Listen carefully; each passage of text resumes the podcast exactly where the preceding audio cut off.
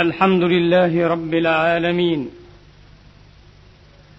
الحمد لله حمدا كثيرا كما أمر، العلي العظيم العليم الحكيم، الذي أنزل بينات الأحكام نهيا وأمرا، وجعل سبحانه لكل شيء أجلا وقدرا.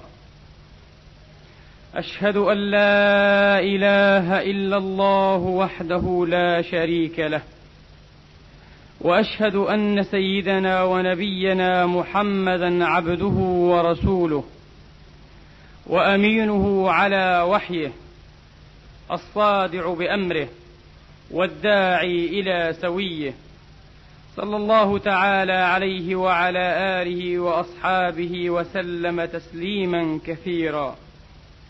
عباد الله، أوصيكم ونفسي الخاطئة بتقوى الله العظيم ولزوم طاعته، كما أحذركم وأحذر نفسي من عصيانه ومخالفة أمره، لقوله جل من قائل: من عمل صالحا فلنفسه ومن أساء فعليها وما ربك بظلام للعبيد. أما بعد، أيها الإخوة المسلمون الأفاضل، يقول الله سبحانه وتعالى في كتابه العظيم بعد أن أعوذ بالله من الشيطان الرجيم: بسم الله الرحمن الرحيم. الطلاق مرتان، فإمساك بمعروف أو تسريح بإحسان، ولا يحل لكم أن تأخذوا مما آتيتموهن شيئا إلا أن يخافا ألا يقيما حدود الله، فإن خفتم ألا يقيما حدود الله فلا جناح عليهما فيما افتدت به، تلك حدود الله فلا تعتدوها، ومن يتعد حدود الله فأولئك هم الظالمون. أيها الإخوة المسلمون الأحباب، أريد أن أعرض في هذا اليوم لمسألة سبق أن تحدثت فيها، ولكن عموم البلوى بهذه المسألة، بلوى الناس أعني المسلمين في هذا البلد بهذه المسألة والقضية، يلزني أن أتكلم فيها وأن أعاود الحديث فيها مرة وربما مرات، ألا وهي مسألة الطلاق. الطلاق الذي هو حل لميثاق غليظ وثقه الله سبحانه وتعالى، حتى أنه لم يرد في كتابه جل مجده صفة أو وصف الميثاق بالغلظ إلا في هذا الموضع وحده. حتى الميثاق الذي أخذه الله على النبيين وعلى المؤمنين من أتباعهم بالتوحيد واستقامتهم على الشرائع لم يصفه سبحانه بالغلظ: وكيف تأخذونه وقد أفضى بعضكم إلى بعض وأخذن منكم ميثاقا غليظا. فهو ميثاق غليظ.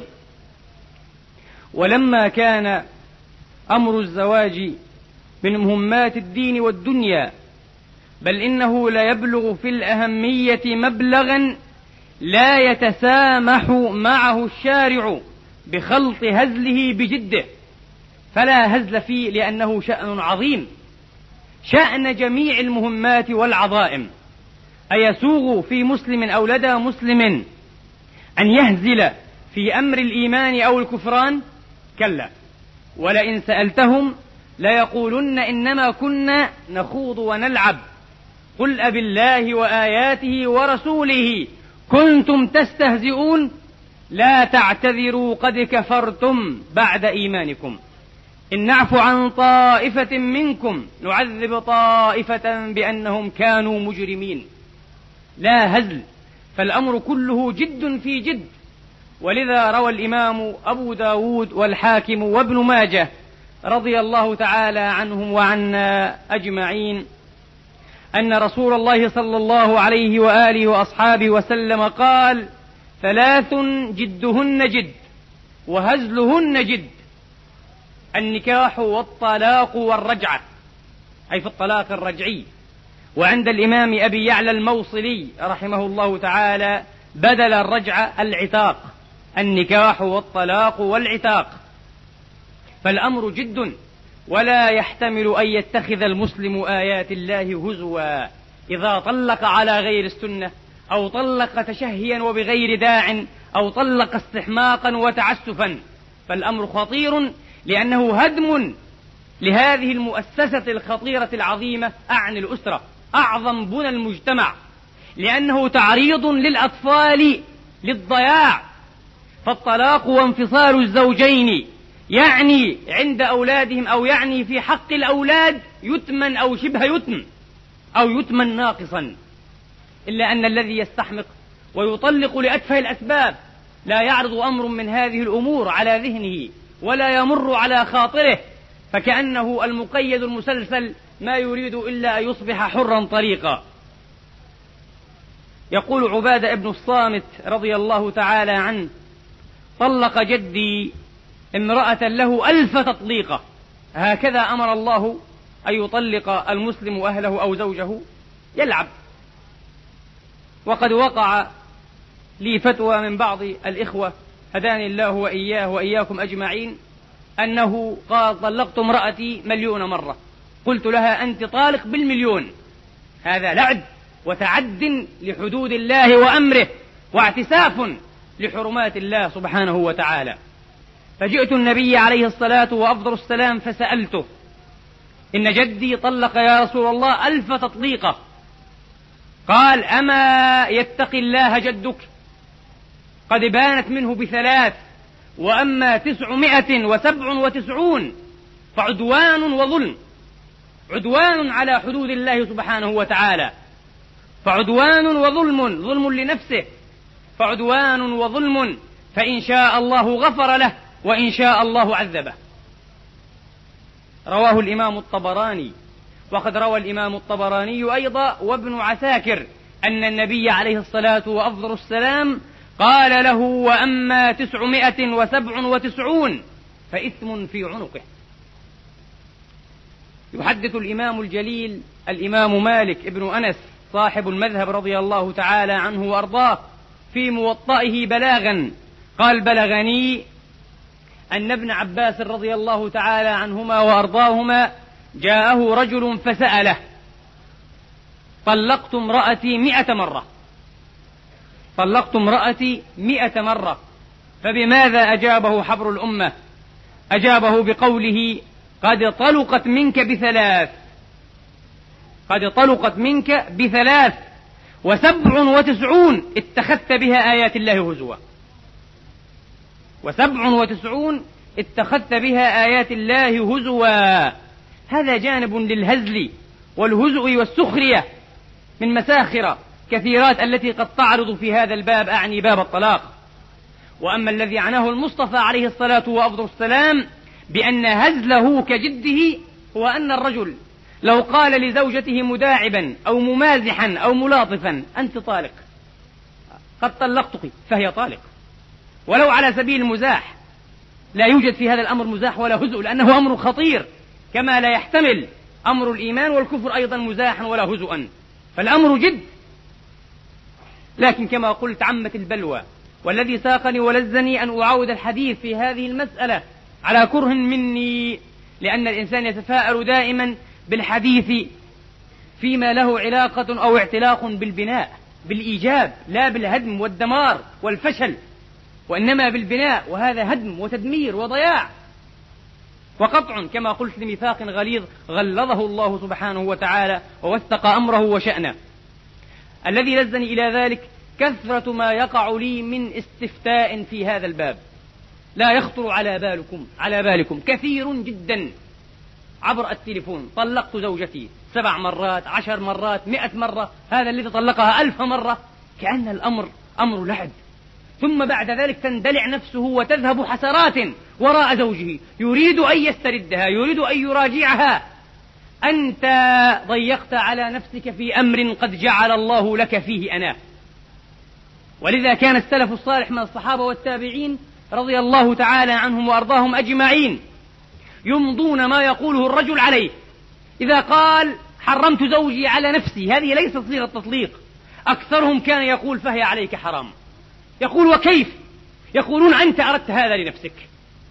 ولذا عندما جاء رجل واستفتى الإمام علي عليه السلام وكرم الله وجهه قال أنا حرمت زوجي على نفسي، فقال والذي نفسي بيده لئن بلغني أنك عاودتها أو راجعتها قبل أن تزوج زوجا غيرك، أي قبل أن تنكح زوجا غيرك، لأرجمنك حد الزاني. وترون كثيرا وكثيرين من هؤلاء الحمقى المستعجلين الغضوبين المعجلين، ترونهم بعد أن يوقع أحدهم وبكل يسر وسهولة لا يكلفه إلا أن تنفرج شفتاه عن طلاق جازم بات، ليس بالثلاث وإنما بالثلاثمائة أو بالثلاث آلاف كلمة تنفرج شفتاه، ثم بعد ذلك يعاودها ويأتيها وربما دون أن يستفتي قلبه يفتي أنها ما زالت على ذمته أو في ذمته وعلى عصمته. كيف أيزاني؟ تزاني بفتوى شخصية أيها الجاهل؟ هذا لا يجوز. وما أحله الله تبارك وتعالى، كما أنك استحللت فرج زوجك بكلمة الله، هي كلمة والعقد شكلي ويتم في ثلاث دقائق أو في دقيقتين، فكذلكم يمكن أن تبين منك ولا تحل لك أيضا بأمر شكلي بكلمة، بذا قضت الشريعة وبهذا رسمت عين الشريعة، والأمر لا يحتمل أكثر من ذلك. على كل، أريد أن أفصل في هذا الموضوع أو في هذا الباب بعض النقاط وأن أعرض لها بالبيان. أيها الإخوة، ما من بيت من البيوت، وهذا طبعا رد ودرء لمعذرة من يريد أن يقيم العذر لنفسه، يقول بدر من زوجي كذا وكذا وكذا وهي لا تسمع لي ولا تطيع وحصل منها كيت وكيت وكيت.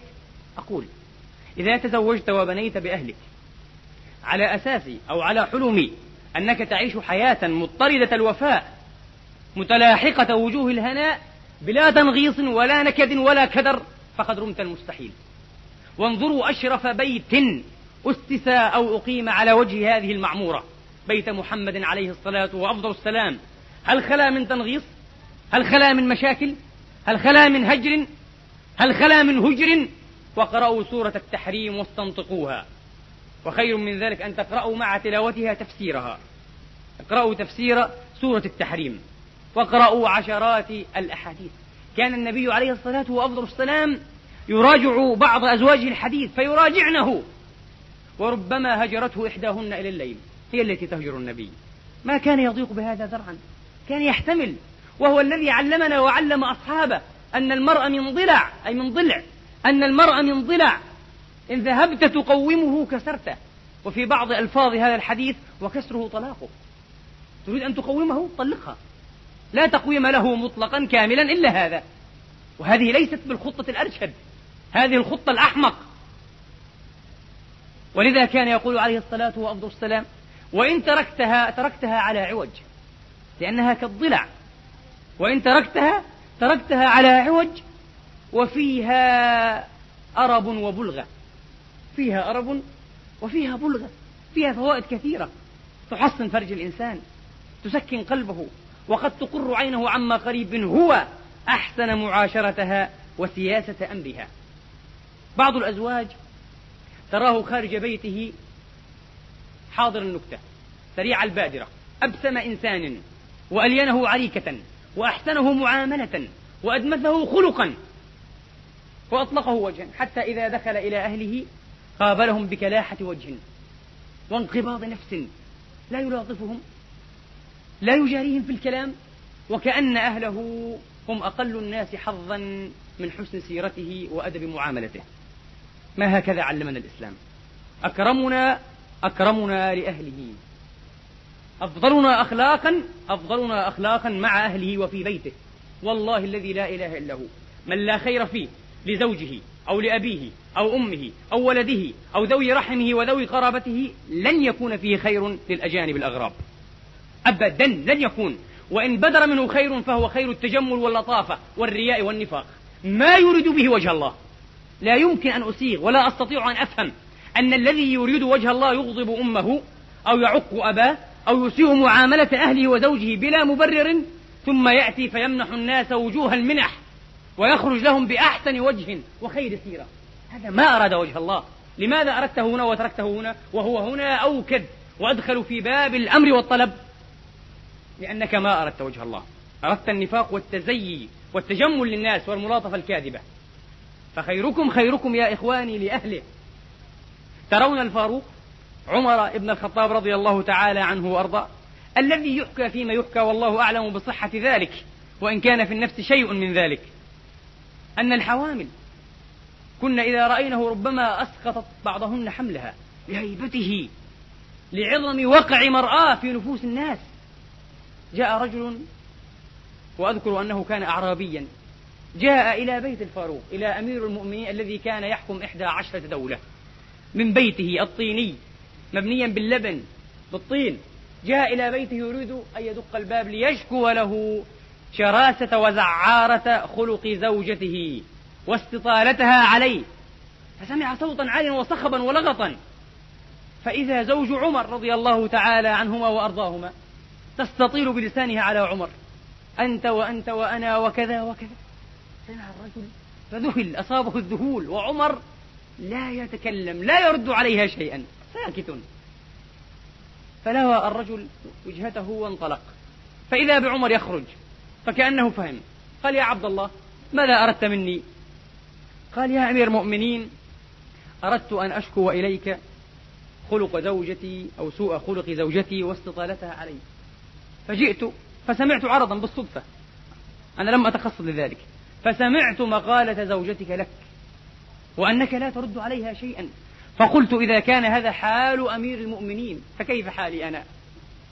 فقال عمر رضي الله تعالى عنه وأرضاه: إنما أحتملها لحقوق لها علي. لها علي حقوق؟ لو أن كل رجل منكم أيها الإخوة المتزوجون، ونصيحة أيضا لغير المتزوجين عجل الله تحصينهم، لو أن كل رجل متزوج إذا بدرت من زوجته بادرة ليست كما يريد ولا على الوجه الذي ينبغي، تذكر محاسنها وجميل ما أسلفت له وعنده في ماضيها، لكان له فيما قال الشاعر: وإذا الحبيب جاء بذنب واحد جاءت محاسنه بألف شفيع، لكان لها عنده من ذلك ما يشفع لها. لكن لا، بعض الرجال صار فيهم، ولا مؤاخذة في هذه الكلمة، بعض طبائع النساء تحسن إليه زوجته الإحسان الكثير المتواصل، فإن أخطأت مرة أو مرات لا يرى فيها إلا الخطأ يجسمه. هذا ليس خلق الرجل صحيح، هذه أخلاق النساء. إذا قال النبي إنهن كوافر وبيّن أنهن لا يكفرن الله، لا، لكن يكفرن العشير وهو الزوج. قال عليه السلام: ولو أحسنت إلى إحداهن الدهر كله ثم رأت منك شيئا قالت ما رأيت منه خيرا قط، وهذا مجرب، وسألوا النساء يصدقنكم، ما رأيت منه خيرا قط. كذلكم يجب أيضا على النساء.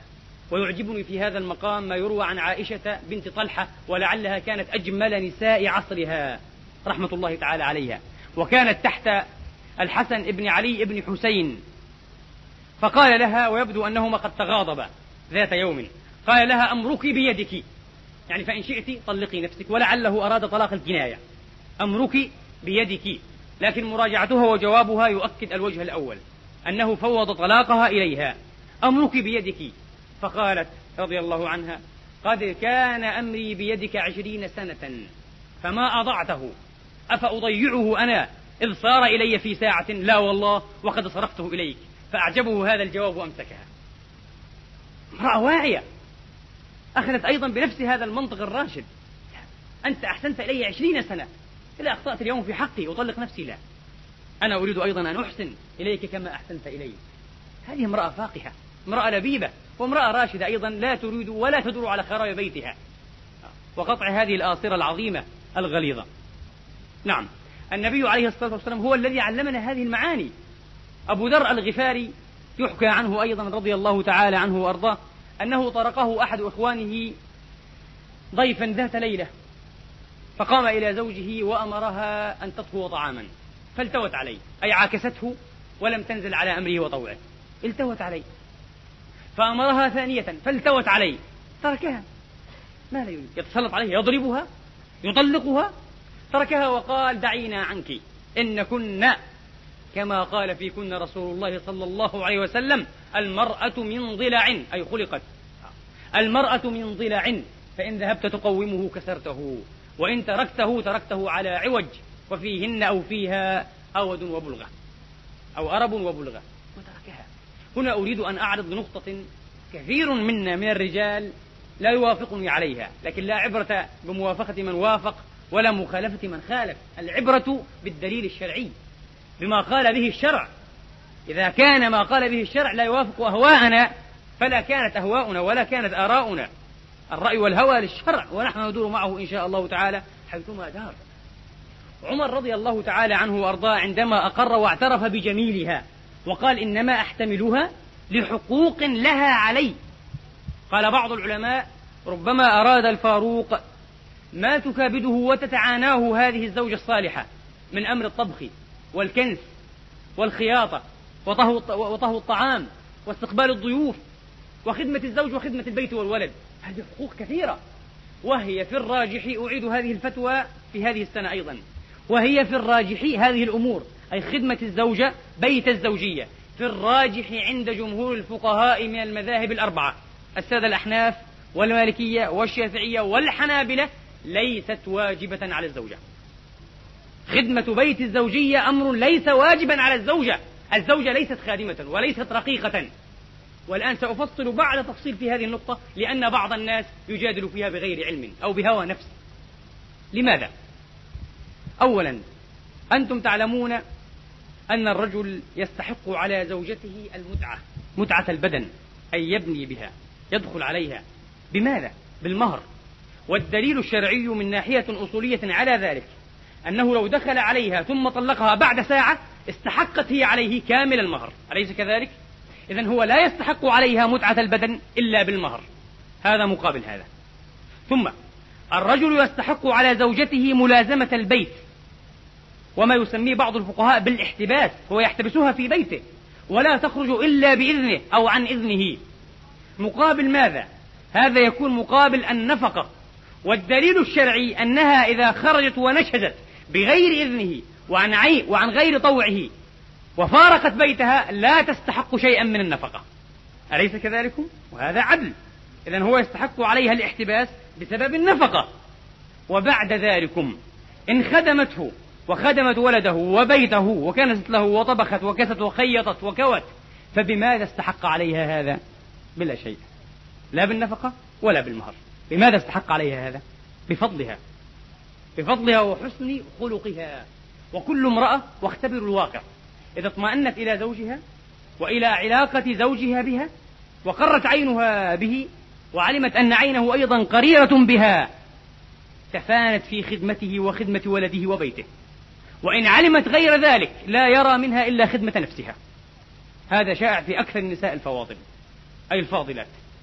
فهذا الكلام في هذه النقطة، ولذا نرجح هذه الفتوى، ويا حبذا لو رجحت، لأن الرجل إذا رجحت في ذهنه هذه الفتوى على غير ما يحسب، لأن أكثر مشاكل الطلاق أو البواعث على الطلاق لأجل هذه المشاكل، للطبيخ والكنس والنفيخ والملابس ونظافة البيت والأولاد وأشياء تخص هذا القبيل. في هناك بواعث أخرى كثيرة، لكن هذه أكثر البواعث عند أكثر الرجال. الرجل إذا أخذ بهذه الفتوى وقر في ذهنه هذا المفهوم، استشعر بعد ذلك فضل زوجته عليه. أنا شخصيا، أعوذ بالله من كلمة أنا، والله أخاف الله عز وجل عندما أضيق على أهلي بهذا الخصوص، أقول أنا أعلم أن هذا ليس حقا لي، هذا تفضل منها، فأنا أظلمها، فأستغفر الله ثم ألينها، لأنني أخذ بهذه الفتوى في نفسي. فلو كل رجل منكم أخذ بهذه الفتوى أيضا في نفسه ومع أهله لاتقى الله كثيرا أبعد مما هو عليه مع هذه الأهل أو مع هذه المرأة، لأن لها فضلا عظيما عليك. احسب الآن، ونحن كلنا فقراء أو متوسطو الحال إلا من أنعم الله عليه، احسب أنك لو أردت أن تخدم نفسك وولدك وبيتك وزوجك كم تحتاج؟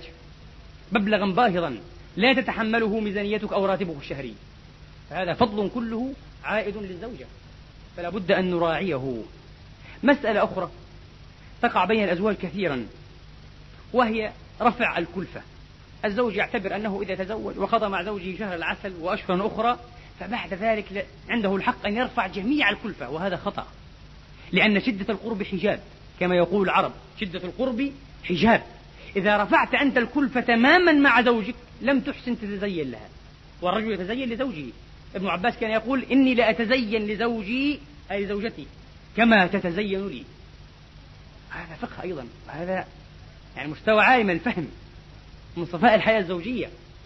المرأة أيضا نفس الشيء، إذا رفعت الكلفة تماما بينها وبين زوجها لم تكد تتزين له في بيته إلا لماما لماما، المرة بعد المرة والفينة بعد الفينة، تستقبله دائما تسبقها روائح الطبخ أو روائح المطبخ بهذا الشعر المنفوش والوجه الكالح. ماذا يرى فيها؟ وسيما في هذه البلدان الفاجرة الداعرة العارية، إذا خرج من بيته عارضته الغيد الأماليد والفوات الحسان فيهيم قلبه في آمال شهوات محرمة. وكيف يحصل استقرار العين على هذه الزوجة المسكينة ذات الشعر المنفوش ورائحة الطبيخ وذات الوجه الكالح العابس؟ كلا، قال تعالى: والذين يقولون ربنا هب لنا من أزواجنا وذرياتنا قرة أعين. فمتى تقر العين بالزوجة ومتى تستقر عليها؟ إذا بقي شيء من الكلفة. ترون نساءنا بالذات المسلمات، ولا أقول عربيات، بالذات المسلمات، إذا خرجت إلى بعض صواحبها أو ذوات قراباتها مست أحسن طيوبها أو أعطر طيوبها وأخذت أحسن زينتها ثم خرجت، لكن إن استقبلت زوجها لم تفعل له شيئا من ذلك. والعقل يقول والدين من قبل ومن بعد يقول: المرأة إن تزينت فيجب وينبغي أولا وأخيرا وأخيرا أن تتزين لزوجها لا لغير زوجها، أن تتزين لزوجها. وكذا الرجل يتزين، لكن أكثر الناس لا يراعون هذه الآداب ولا هذه النقاط اللطيفة. أمر آخر أيضا طموح أعين الرجال، وأنا ربما ألوم الرجال أكثر من النساء. الرجل لا يحسن عشرة زوجته ثم يريد أن يجعل كل الملامة والعتب عليها، لأن ردة الفعل لا تكون جيدة. لكن أنت البادئ وأنت الذي لم تحسن العشرة ولم تحسن السياسة. والنساء أكثر وأشب عاطفة من الرجال، ويخضعن لأبسط المنطق لا لأعقده وأقواه، لأبسط المنطق، بكلمة قد تأسر زوجتك. لكن بعض الرجال لا يحسن، إما أن يلاينها ملاينة متصلة حتى تمله وتزهد فيه، لأنها تفتش فيها عن الرجل، ورجل فيه صلابة في بعض الأحيان، وفيه غلاظة، وفيه قسوة، وفيه حزم وشدة، لا ترى شيئا من ذلك فتزهد فيه وتمله. وإما أن يكون قاسيا عليها بلا مودة ولا رحمة، تكرهه وتفرقه. وكان بين ذلك قواما، خير المسالك ما كان بين ذلك قواما. كما أنكر على هؤلاء الغلاظ القساء الشداد، أنكر أيضا على الذين يبالغون في الملاينة والملاطفة والمسامحة، لأنهم يفسدون حياتهم وأزواجهم وأبنائهم ثالثا، وهذا مجرب ومشاهد. والله يا أخوان، المرأة تحتاج إلى بعض الحزم، إلى بعض الشدة، هذا في طبعها. كل أحد منا يعلم أن المرأة بين الحين والحين تفتش عن مشكلة، وتفتش في أطواء هذه المشكلة عن الزوج، وتفتش في الزوج عن الرجل، وتفتش في الرجل عن غلاظته وقسوته. فإذا لم تجدها استرسلت المشاكل واستطال حبلها. لكن لا بد من وضع كل شيء في موضعه بالقدر الذي يسمح به العقل والعرف والدين، تستقم لك الأمور إن شاء الله جميعا. بعض الرجال ليس لديه قناعة بزوجته قبل أن يأخذها، عندما خطبها في الخطبة وعند المهر وعند العقد تكبد من الوقت والجهد والمال ما لعله يكون حصيلة عمره، وربما تردى لها ولأهلها بأخلاق ليست من أخلاقه ولا شمائله.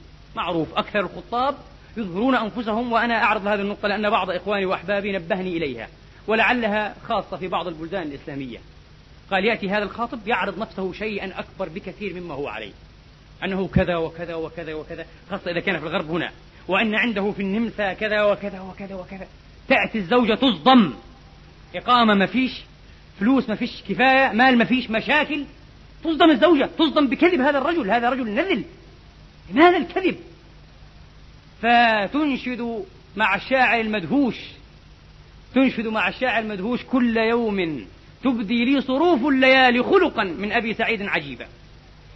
هو كان غضوبا فتصنع الحلم، وكان شحيحا كازا فتصنع الكرم، وكان أحمق طياشا فتصنع الحكمة والأناة، فإذا ما بنت به وبنى بها رأت منه غير أولئكم جميعا.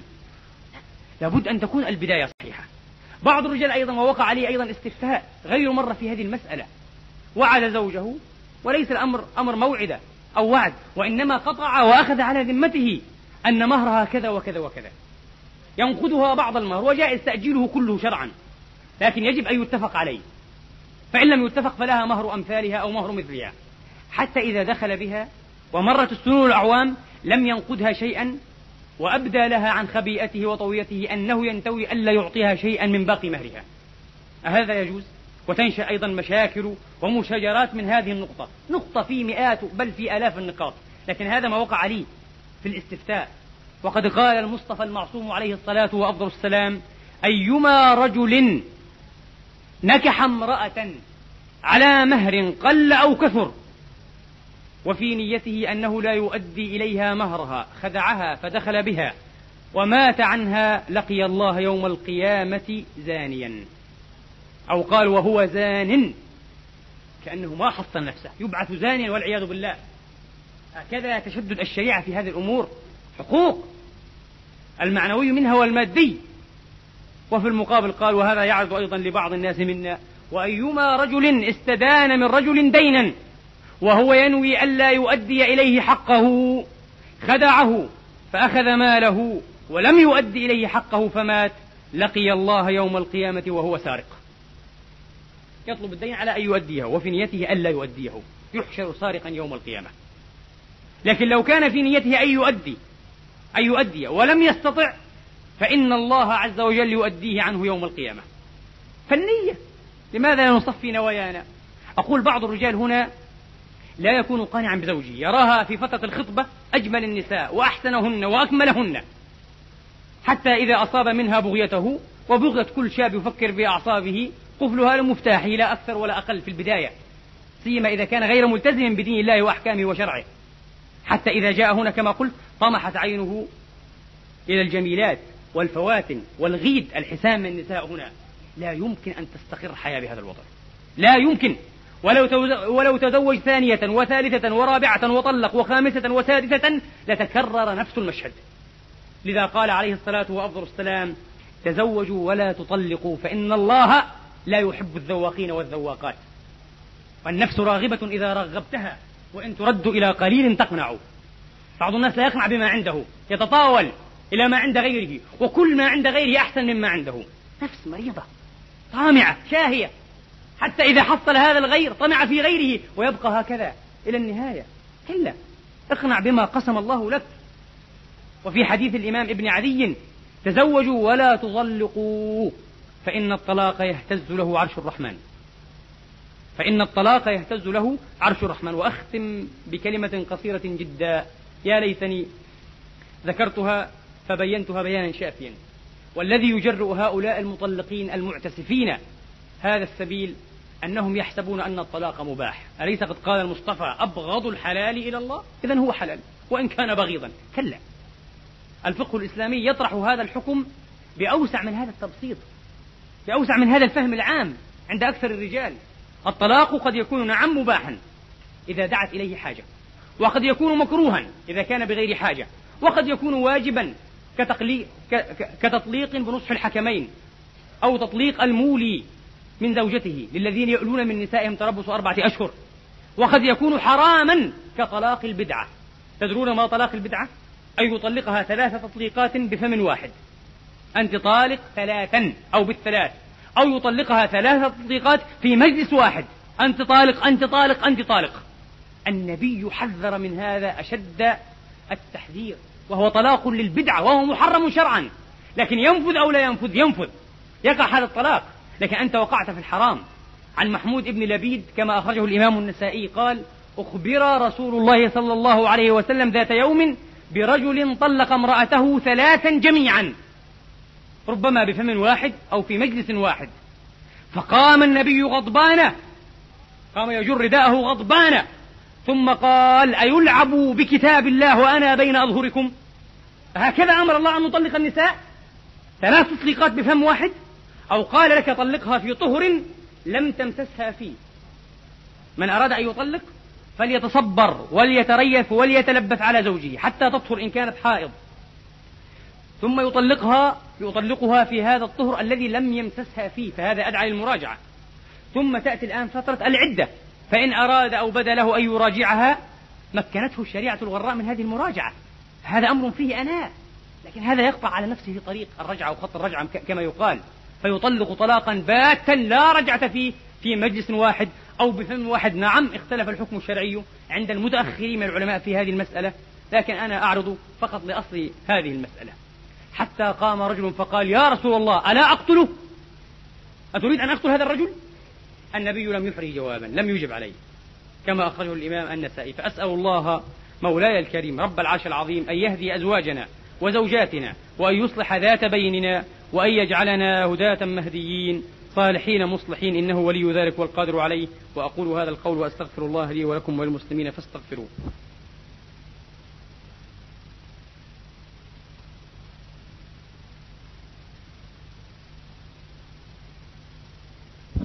الحمد لله رب العالمين، والعاقبة للمتقين، ولا عدوان إلا على الظالمين، وأشهد أن لا إله إلا الله وحده لا شريك له الملك الحق المبين، وأشهد أن سيدنا محمدا عبده ورسوله الصادق الوعد الأمين، صلى الله تعالى عليه وعلى آله الطيبين وصحابته المباركين وأتباعهم بإحسان إلى يوم الدين. اللهم صل وسلم على سيدنا محمد وعلى آل سيدنا محمد، كما صليت على إبراهيم وعلى آل إبراهيم، وبارك على محمد وعلى آل محمد، كما باركت على إبراهيم وعلى آل إبراهيم في العالمين إنك حميد مجيد.